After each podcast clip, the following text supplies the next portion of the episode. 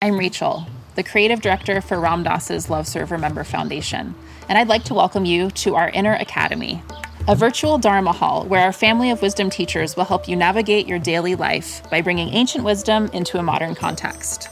With over 200 hours of audio and video teachings, meditations, and practices from teachers like Ram Dass, Krishna Das, Sharon Salzberg, Jack Kornfield, Roshi Joan Halifax, Joseph Goldstein, and many more the Inner Academy is your core resource for finding balance, presence, and navigating the ups and downs of your daily life. The Inner Academy has guidance for every step of your journey. Choose from an annual or monthly membership and gain access to past and future courses, retreat replays, virtual community, and much more. If you've been familiar with Love Serve Remember Foundation for a while, you'll know that most of our offerings are given freely or on a sliding scale basis. So when you subscribe to the Inner Academy, you're paying it forward and bolstering our ability to continue creating accessible offerings for all in the future, as Ram Dass wished for us to do. Be here now and start your journey with Ram Dass's Inner Academy today. For more, visit ramdass.org forward slash inner academy. Worried about letting someone else pick out the perfect avocado for your perfect Impress Them on the Third Date guacamole?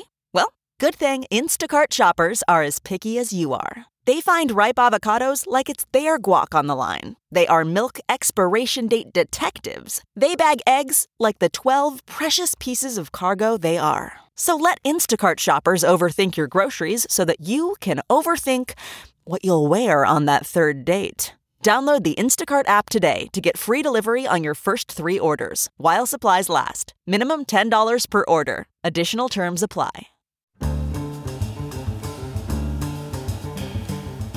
Welcome to the Rerooted podcast with Francesca Maximé, trauma sensitive mindfulness meditation teacher and poet. Together, we'll take a closer look at approaches to transforming trauma with insights from psychology, neuroscience, spirituality, social justice, and the creative arts.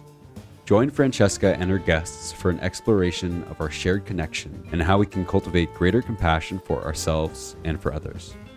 If you'd like to support Francesca and the Rerooted podcast, please visit BeHereNowNetwork.com forward slash Francesca.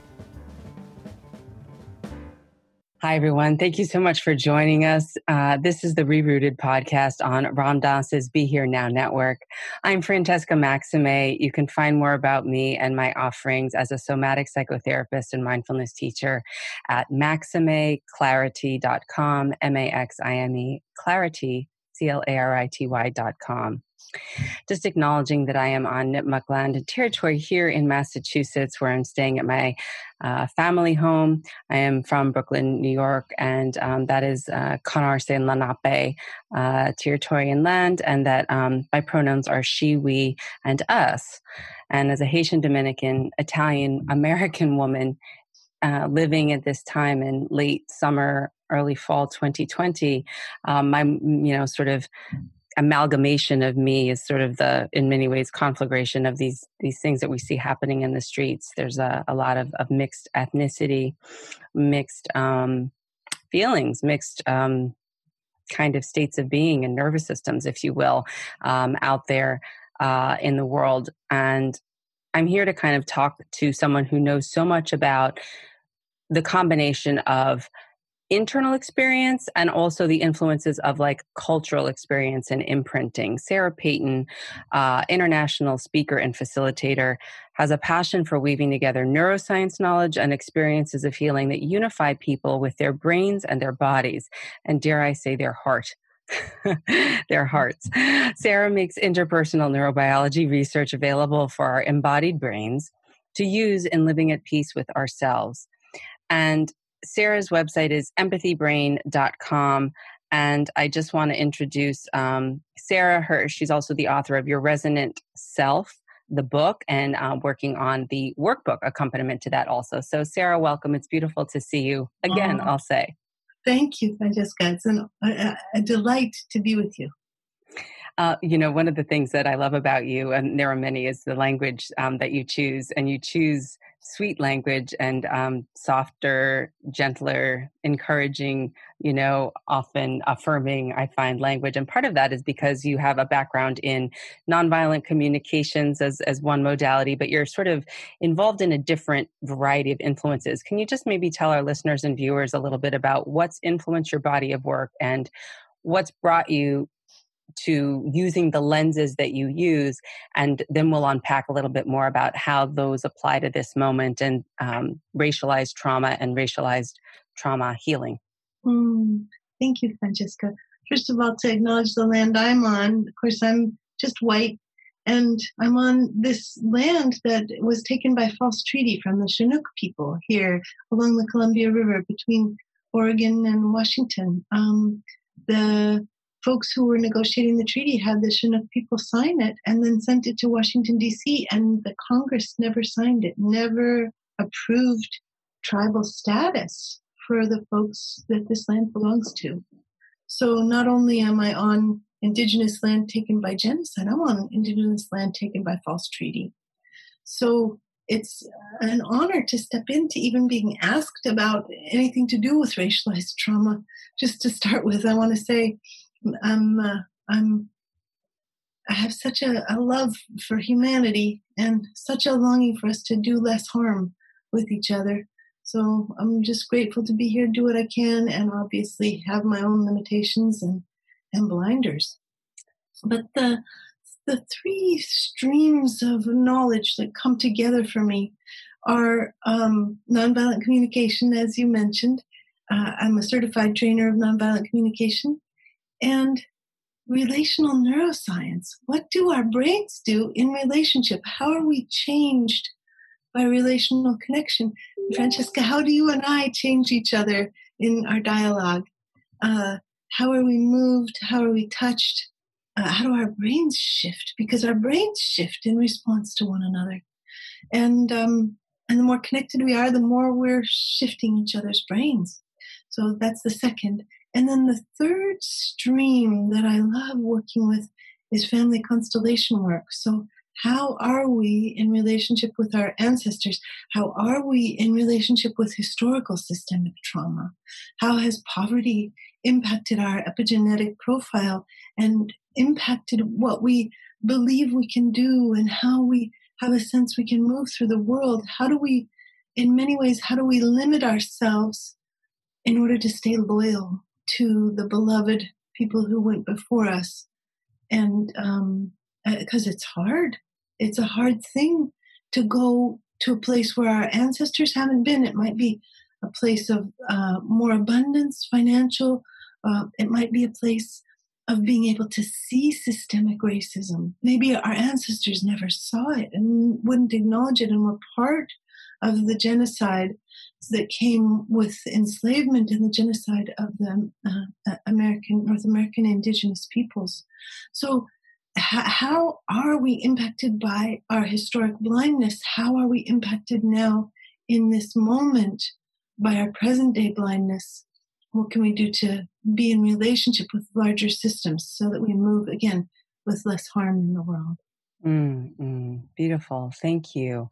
Um, and I do think that, you know, those are three modalities that um, that I'm familiar with and, and I'm not formally trained in, but I use um, Marshall Rosenberg's nonviolent communication often as a framework for dialogue or at least in attempts, um, especially with, with couples. And I do see a lot of interracial couples actually also, um, which is, um, you know, very pressing. And, and maybe that's even a place to start for, for sort of opening the conversation because I think that, you know, a lot of listeners are, um, are, are, are, mindfulness practitioners and, and, and a lot are um, just regular lay people living lives and in relationship with others as we all are as you just said. And one of the things that um, you know again not naming names or too specific but it was basically like a, a black client who's who's partnered with a, a, a white uh, woman was saying I, I, I just don't ever feel comfort you know they they had moved and they were returning the u-haul and there was a police car across the street from where the u-haul drop off place was. And there was a whole sense of um, what he described as anxiety around the body and just around the idea of feeling very contracted and very um, fearing for life and fearing for not having any other like no exit like no way out of that situation. And this is just in the present day. This is just going about your business just doing normal things. And i guess maybe i want to just maybe use that as a touch point to talk a little bit about the ways in which the cultural larger influences of um, what we'll call white supremacy or what i will anyway for the for the for the purposes of this conversation affect relationships but affect um, the neurobiology of the person the way in which the person is actually you know holding on to the stress or processing the stress and what we can learn about um, what that means and how we can begin to release some of that when in many ways the threat seems to be constant for people of color in this racialized society it's it's it's such a burden. It's such a burden on people who uh, who are not uh, this dumb this um this this don't have the white identity.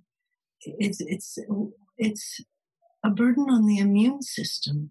We, we're seeing this now with the unequal rates of infection with COVID, with the unequal rates of death with COVID. We have been seeing this for some years already with uh, the new tracking that we're able to do about health and race. So we see that with each microaggression, it makes an impact on people's health and um, and makes it harder to recover from colds and flus, for example, just something that simple, difficult to, to handle viruses because of this constant experience of stress. So uh, I have a, a, huge mourning about this and, uh, and, and so long to live in a different world. But the way that this mounts up is uh, every time that our body is in a situation where, and it's so important to point out that helplessness, that sense of no way out that you mm. mentioned, Francesca, that that every time that we're that we're alarmed, there's a flow of cortisol, and then every time that we're hopeless, there's also an immense depression of the immune system as we move into immobilization, into what Stephen Porges calls immobilization. So there are multiple hits as people cycle through experiences of helplessness and of uh, alarm through their daily lives. Now we we we can create more and more and more resilience for ourselves, no matter who we are, no matter what system we live in, no matter if the stress and trauma are ongoing. And we, we create this resilience for ourselves and for others with accompaniment, with self accompaniment, with accompaniment of others. Mm. So uh, I don't know where the couple that you were working with got to, if the woman came to a point of really understanding the man's experience.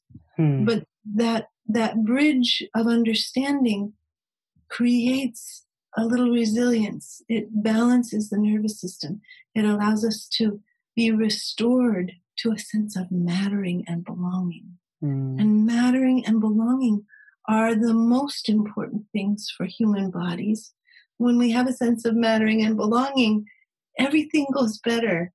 Our uh, our face is enlivened, our body language is alive, uh, our, we have high heart rate variability, we can digest our food really easily and and our immune system gets to have that reset of coming back online to create the cells that fight viruses to create the T cells so for each of us as we move into this world that is rife with systemic racism the more that we let each person we come into contact with know that they matter the more we're supporting everybody's immune system despite the incredible burden that folks live with. Mm. You know, it's so funny. That's beautiful. Thank you for sharing because, um, you know, I sort of did a, um, a, a, reparative exercise around you know not not using that situation but but sort of validating like you know um showing that that you matter right and so you use the i statements to say like if there was a microaggression to say you know i i i when i when i heard you say this you know um what I made up about it, this is a, a, version of it. What I made up about it is that you know you you you don't like my partner because of their race and um, mm-hmm. you know you're not supportive of our relationship and i felt really disrespected and dismissed and unhonored and um, you know would you be willing to do to offer an apology and also to to to do some some work around this issue um, by reading this book and by going to this class with me or something like that.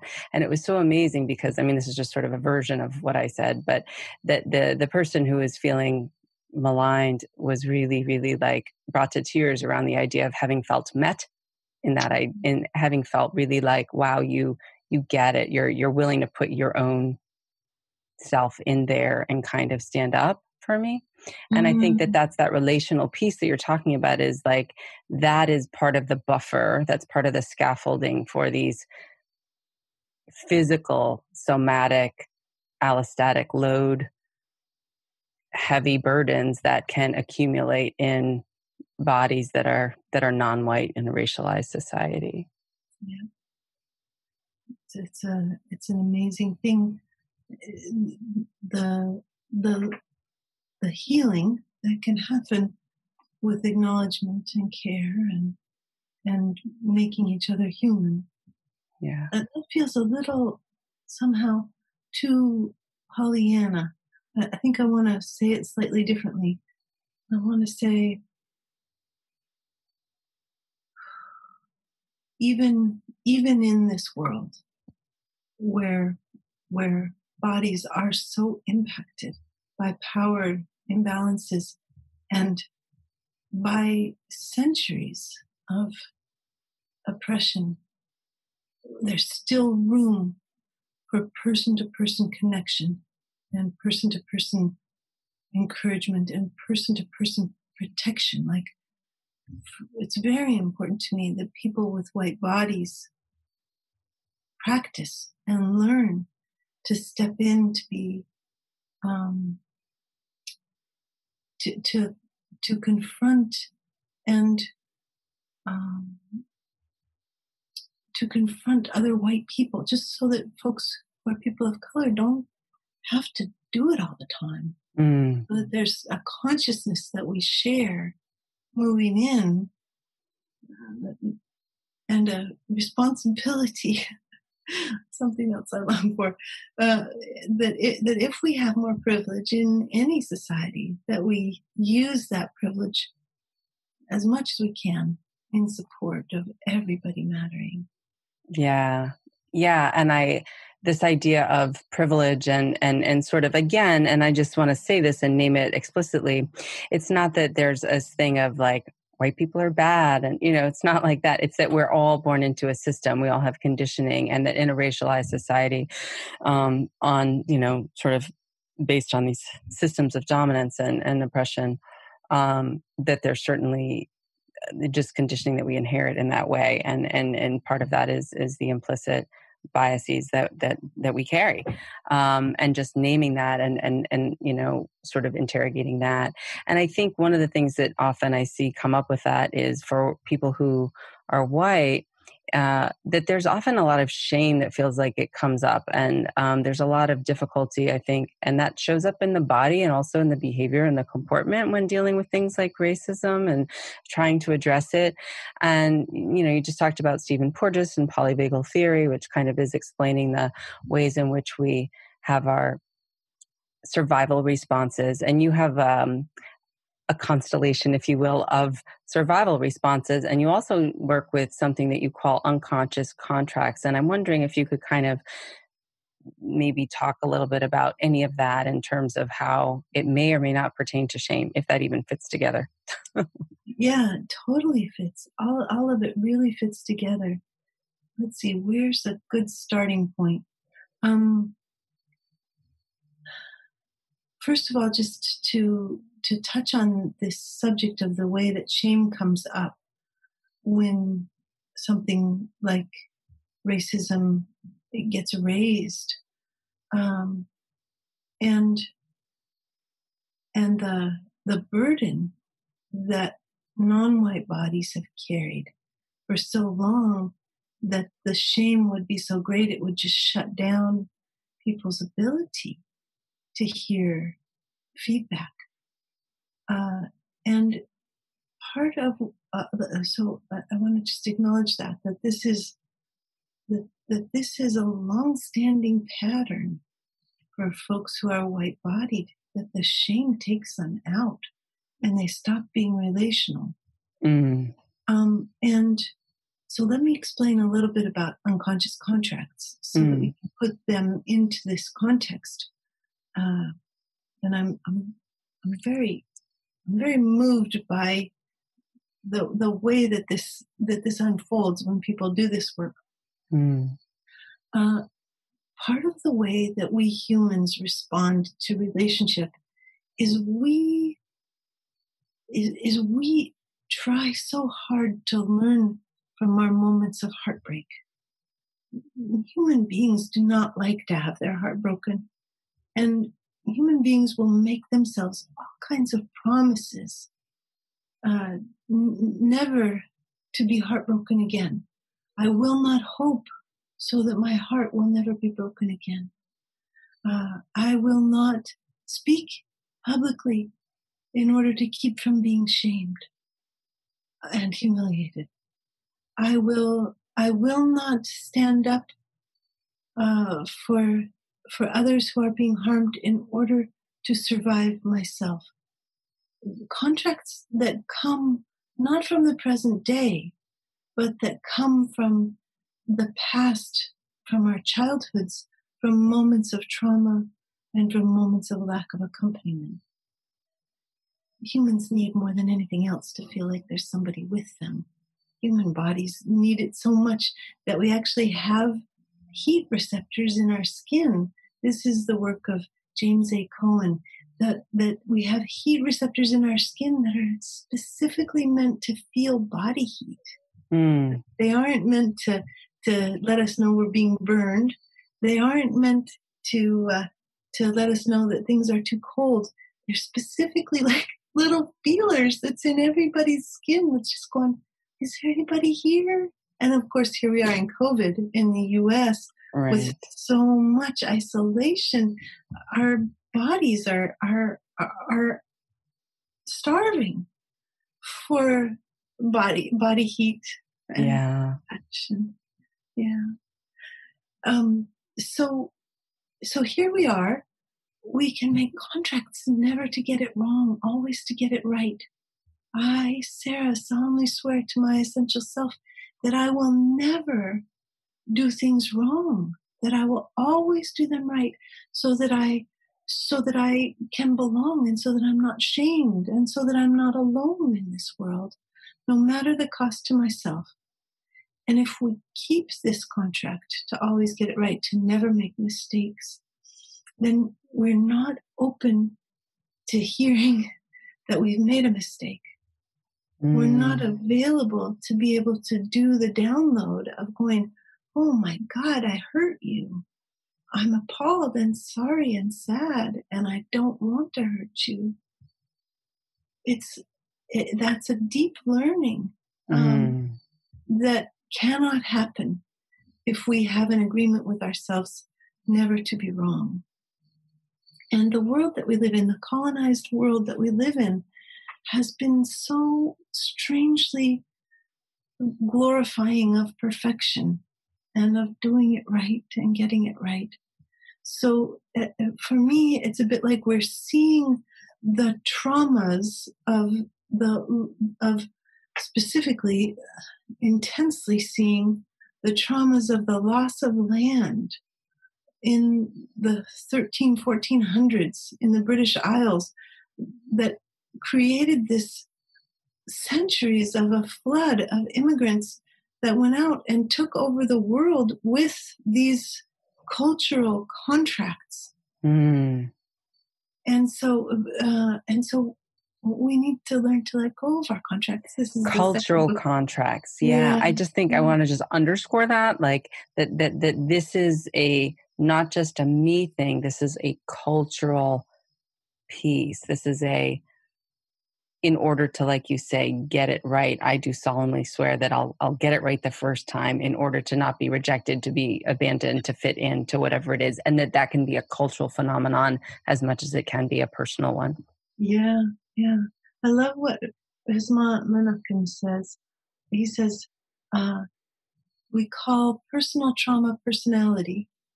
We call family trauma, I'm paraphrasing, so I'm not exactly right. Mm. We call family trauma uh, family stories, and we call uh, systemic trauma culture. Mm. Yeah. Yeah. And that's interesting because that whole piece on cultural somatics, which um, Resmaa and um, Tada Hozumi and, and, and a variety of folks are now starting to dip into, really does sort of get into that collective nervous system, if you will, like how we have come to be as a body, as an interdependent body. And, you know, I've sort of said for those who are familiar with attachment theory, you know, there's the secure attachment and then there's the, um, you know, uh, there's the there's the piece of um, mm, insecure with ambivalent and insecure with avoidant and insecure with disorganized and that there's this there's this piece of um, really feeling as though that the whole um, piece of disorganized or I should say, insecure attachment around um, avoidant and dismissive attachment is kind of a cultural somatic piece, I think, of meritocracy and of rugged individualism and of pulling yourself up by your bootstraps kind of a situation, which can be um,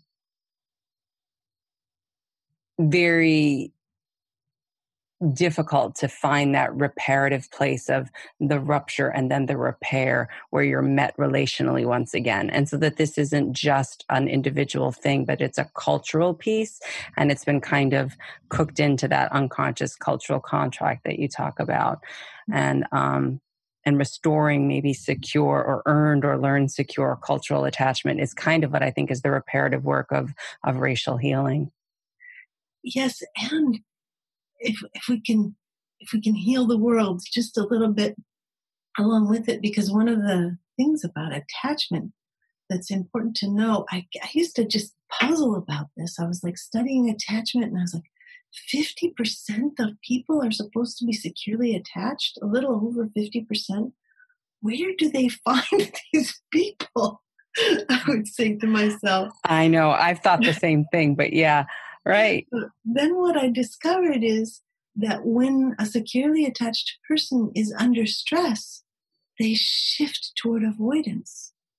It's the most common shifting is a an uh, uh, uh, an upcycling of the doing and the seeking and the taking care of problems and the getting stuff done happens when a securely attached person is under stress. Mm. And so we're walking around, we see it in heart rate variability. This is the research that I found was heart rate variability research that when people who are securely attached are under stress, their hearts respond more like an avoidantly attached heart. Mm. And so part of what we're seeing walking around in the world is sure a securely attached world or more than 50% securely attached world, but everybody's under stress. That's why I'm saying let's throw in a little world healing too, so that we can actually be our best selves, mm. so that we can actually experience secure attachment with ourselves and with the world and with each other. Yeah. That's beautiful. And and you know, I have to remember that when I when I first reached out to you to do this podcast, it's because you had put out a beautiful email newsletter, as you do, again, empathybrain.com. And Sarah, you can find on the nonviolent communications portals as well as her own website, um, Sarah Peyton, um, that really that your way of holding space for acknowledging the ruptured and acknowledging the the the the pain and the piece around accountability as being reparative is also i think so critical to um, to the healing. And so, you know, we started talking a little bit about the shame response and the polyvagal response. And then we kind of widened it to the cultural response of just like me as a person and my unconscious contract to what's our cultural unconscious contract. But um, how does maybe accountability and stepping into maybe learning actually like didactic pieces or encyclopedic type of pieces help support if someone wants to lean into it um, and one is able to scaffold a shame response with an acknowledgement of, of sort of meaning it a little bit how does that then help actually do the the, the regulation at a deeper level um, with others as you use the left brain to kind of help support you know the, the right brain heart mm-hmm. opening that is the embodied connection the easiest movement for us eh, anyone who has privilege and wants to be more accountable and be able to receive feedback is is to release the unconscious contracts that lead us to believe that there's a right way to do things once we let go of the idea that there's a right way to do things, then we're more fully in the present moment and we're actually able to perceive that something has gone wrong. Oh, you know, Francesca, your face has stopped moving. I said, I must have said something or that something happened about three or four sentences ago. What, please, have I said something? you know, uh, to have that level of a capacity to notice uh, the people that we are in relationship with mm. comes with the release of the unconscious contracts because the unconscious contracts when we break them so i have a contract not to do any harm not always to do things right somebody says to me hey ouch that just hurt I can't actually hear them. I'm, I've gone into a shame response because my contract is broken. Mm. Takes me into the immobilization state, the the immobilization state, the collapse of the nervous system. And in that state, I'm no longer noticing my partner or my friend or the person who I was walking by on the street. I don't see them anymore because shame casts our eyes down. And many people have a rage response to their own shame. And so then there's that that reactive outburst. What do you mean? I'm not a racist. And race racism, the epithet racist, has been used so very personally negative, so associated with terrible violence, with the violence of the civil rights movement. And, and so there's a reclamation underway of the word racist as to really signify systemic forces that we are subject to, that we're stepping into, that we need to become aware of, that we can't always help, that there is no right way, that for one person of color or one non white body, there's, there's going to be one response that actually supports connection and supports a sense of belonging.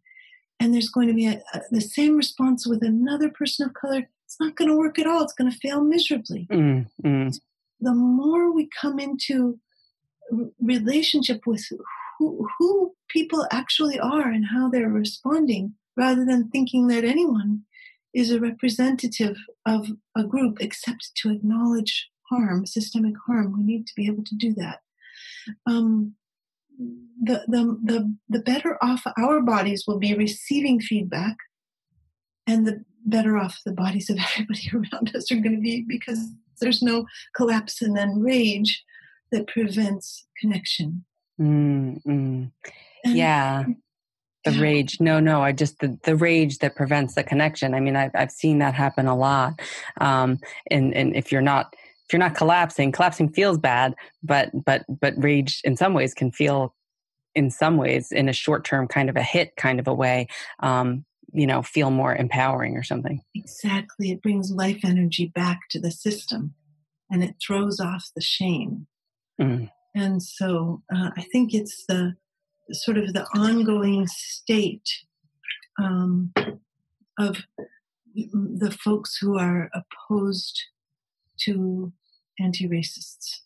Mm. An, there's an ongoing state among the the white supremacists, nationalist groups, the um, the Proud Boys, the, the, the, these strangely um, terrifying uh, groups of of folks who are white who are visiting violence and, and, and fear upon others. Yeah, and and I mean, mm, you know, we talked a few weeks ago, and um, in early August and mid August, and now we're talking at the very beginning of September, and there's a lot that's happened in the last few weeks and a lot of it has been more of the same and the you know more of the same meaning more police murders of unarmed black people and more um, violence by white people and and murders by by by white people. I mean it's just it's just a lot. And i just think that to think about it from the perspective of what is it going to take to make a difference? Like what is what is where is the point of entry as individuals as a collective? Is it through doing personal healing work? Is it through doing your own trauma work? Is it doing this old you know uh, is it doing what are your unconscious contracts pieces? I mean these are sort of big questions and sort of more existential questions but i think a lot of people feel like they want to jump ahead to kind of do something and fix it or they want to kind of go to a place where there's a spiritual bypassing they call it john Welwood's term about oh we're all one and that's yeah but that doesn't happen all the time or it was just one individual or they didn't really know or whatever it is. But this sitting in the grief and the reality of the totality of actually absorbing some of what's unfolding before us because we have cell phone cameras everywhere now and we can actually record what's happening and has been happening that that feels like it's still a lot. And of course the 846 you know george floyd video i think really brought everything to people's attention but now at the end of the summer people are going back to school people are kind of trying to get back to work and doing different things that i just wonder how much that stays in people's consciousness and what what needs to happen so that this doesn't slip away and I don't know that you can answer it in a minute. I'm not asking you to solve all the world's problems, but what's happening like physiologically and where can someone begin if they actually want to keep on keeping this front and center and working toward interconnective interdependence, but also collective liberation? Mm. Well, um, a couple of things come to mind and obviously I'm not going to be able to solve the world's problems. Right. But but a couple of things seem particularly important to me. One is that more than anything else, what we see change people is relationship. That relationship, more than anything else, creates change. Mm. Um, and so, keeping that in mind as we go forward. Another element for me is starting to see the systemic within ourselves. So, for example, there's a huge call to defund the police, to change the structure of budgets for policing, to create more uh, opportunities for unarmed teams of social workers to intervene on mental health calls, um, to uh, and and so that there's people that we can call who are not the police, but who will come to help uh, is hugely important. And and if we look at the way that the systemic is reflected within us, what we find is that we can be warm and resonant with ourselves and catch ourselves with compassion and warmth in moments that are difficult. And we can begin to expect that for our systems, that we can see the correlation between a harsh and critical inner witness and a harsh and murderous external police force. Mm. And that as we become aware of our internal system and the way in which it is not humane, not not caring, then we become more and more aware of the systemic. So there's something for me in ex- both in both narrowing our vision to real connection and relationship and sharing impact uh, which we can talk about in a moment, and and also simultaneously widening our vision so that we see the the outer world and how it reflects our inner world. When we look at the brain scans, some people did brain scans of political parties mm. and found differences in the brains of folks who considered themselves to be conservative and the folks who considered themselves to be progressive. That for folks who are conservative, there's there's more fear in their bodies, more fear in their brains. Their amygdalas, the fear organ, uh, it's, it's also a, a, an organ for all emotions, but mm. the amygdala is is larger in your average conservative brain. Mm. And that has implications for our world. Another beautiful piece of research that I loved was they took people who considered themselves progressive, people who considered themselves conservative, and they asked them a series of questions about what kind of world they wanted to live in. And in the first round of these questions, the people answered exactly as you would predict. In the second round of questions, they asked the people who were conservative to presuppose that the world was safe. And when they presupposed that the world was safe, their answers were identical to the people who considered themselves to be progressive. Hmm. So fascinating. Yes. So we are living in a world very skewed by a sense of scarcity and fear. And um, and Fox News, of course, profits from m- maximizing it further because it creates addicted viewers and it creates a buzz that allows things to be sold. So touching on capitalism even well and i think that that's true. I mean i was a tv news anchor for nearly 20 years and i worked for fox and i worked for tribune and i worked for you know all of the stations and i have interviewed at the other ones like newsmax and whatnot that are also conservative stations. And i remember i mean i interviewed at the network and i worked for what they call an o&o or an owned and operated station here in massachusetts in boston. And um you know, I guess what it is to say is that when I was starting in in in, in broadcast, it wasn't it wasn't so prominent, it wasn't so prevalent, and and then you know, as I as I as I grew up in it. Um, there was certainly more of that. And again, it's less, I want people to understand this is about the way in which the physiology is responding to survival and the perception of threat and the perception of safety and fear and, and what our senses, what our imprintings, what our six sense doors from the mindfulness, you know, our taste, our touch, our eyes, our ears, our, our, you know, these doors, how they take in the conditioning and the imprinting, and then how that lives in our physiology and our body, and then what are the ways in which we comport ourselves, the things that we need to hold on to, the thoughts we have that turned into hardened beliefs that then can turn into actions, which may or may not be in mindfulness language what we would call skillful or unskillful or which very much behaviorally could show up as being harmful or unharmful. Or um, or you know so I, I, I guess this piece around the capitalism or the media or the imprintings or the conditioning or the cultural somatic piece, it is all kind of tied together. And my mentor, Jack Kornfield, talks a lot about greed. And it's that there's like that idea of craving or there never being enough, and that that's sort of based on a scarcity mentality. And when you hear a lot of people who are people of color talking about doing reparative work or just doing work that's like self centering during this really turbulent time, a lot of it is about abundance and a lot of it about is joy. And a lot of it is about like, you know, sort of countering the narrative and like resting as opposed to grinding. And i don't know if you can kind of go there or talk a little bit about that and and maybe how that lands for you as a as a as a resistant mechanism.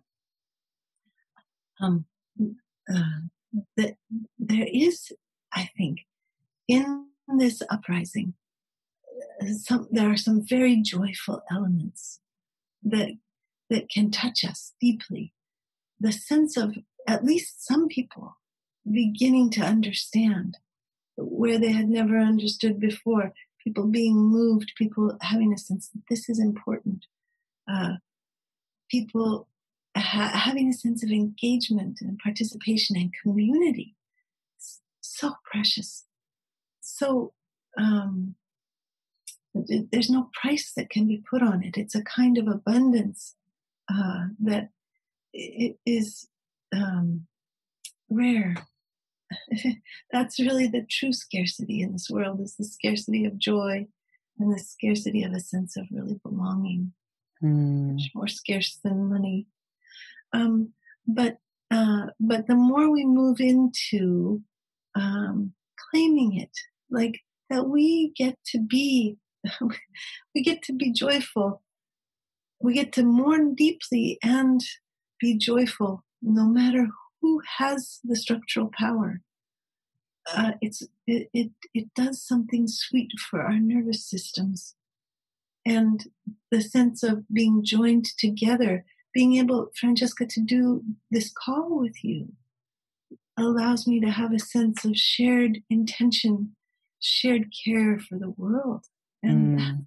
that's of great importance to all of mm-hmm. us. And if there are viewers or listeners who are experiencing some relief that Francesca and I are speaking of these things, we're also supporting your belonging and your mattering and your existence I remember when when Reagan was voted president, I was devastated. I was like, where are my people? How did my country elect this person to be president? And I have a similar experience now, but it is less lonely because there's more since the 19 uh, since 1980 there's a change in how we're able to connect with one another there are these podcasts there mm. are um, communities on Facebook. There are communities all over that are uprising, that are doing the uprising. There are small towns that have 200 people where they have 17 people turn out for vigils and for marches and to hold signs. Um, so, so there's a um, there's an irrevocability of belonging that's of great importance. Mm. I'm hmm. also remembering something you asked earlier. You said, How can we leverage our didactic understanding of what's going on to help us in these moments, in any moments of difficulty? And I think that the more we know about the nervous system, the more compassion we can have for ourselves. Mm. So if we know about the nervous system, we can say to ourselves, Of course you've collapsed.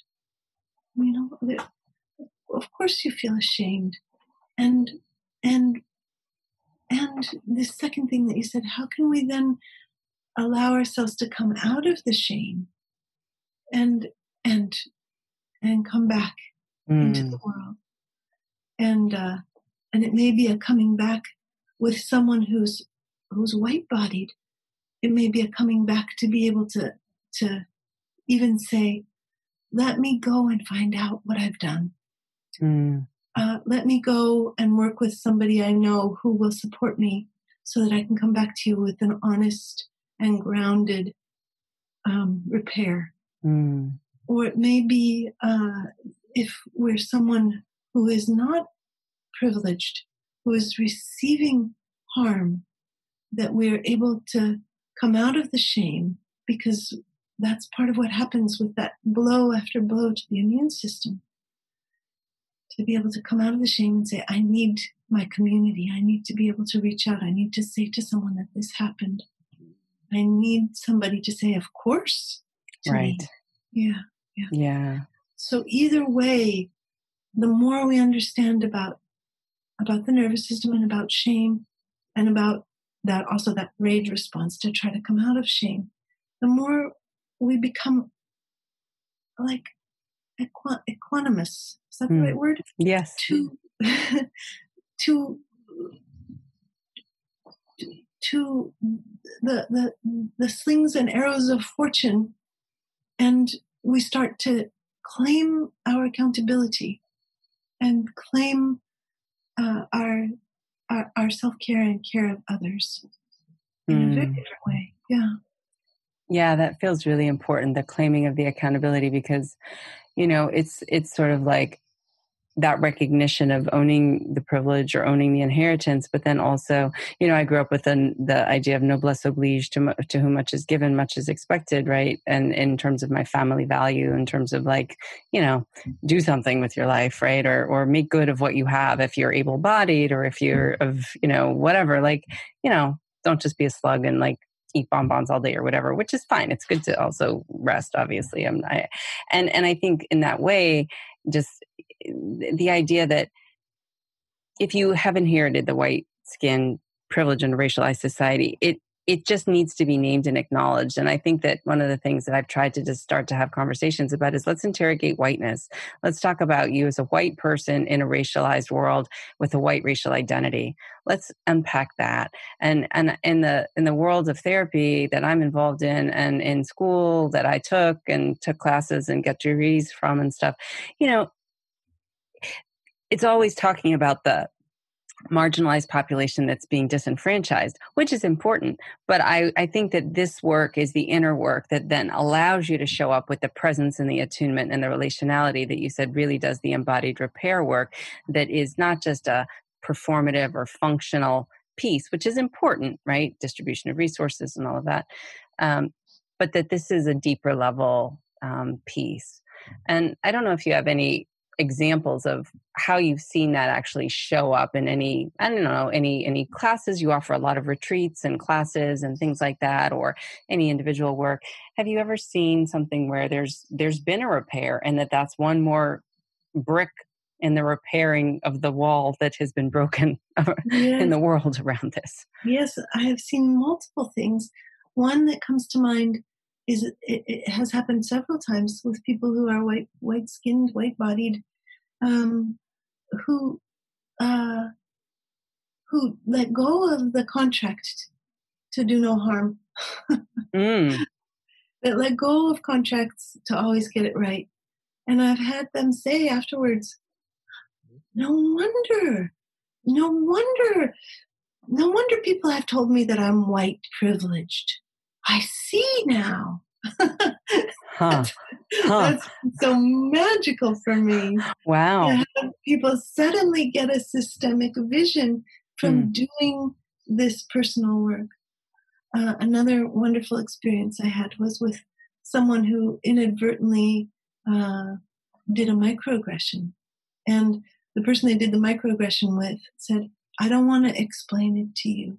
You go to your crew of white people and you get this figured out and then you can come back to me. Yeah. And um and the the, initial response was so much devastation from the person who'd who'd done this inadvertent uh, racialization uh, of the use of images and language. And and um and I had the honor of, with so much love, just loving this person who made the error uh, and I realize that I'm using right wrong language, but who, who yeah. did this thing that was mm. painful to another person, and and and t- taking this person through my own process. This is what I've discovered. This is how I see it, and that person's body settling to a point where they could write a beautiful letter back of acknowledgement, very short, wasn't it was it, it said i now i understand what i have done mm. and i understand mm. why it was painful for you and if you'd like to tell me anything more about it i'm here mm. and yeah and so we're changed when we're loved when we when we get feedback that we've yeah taken.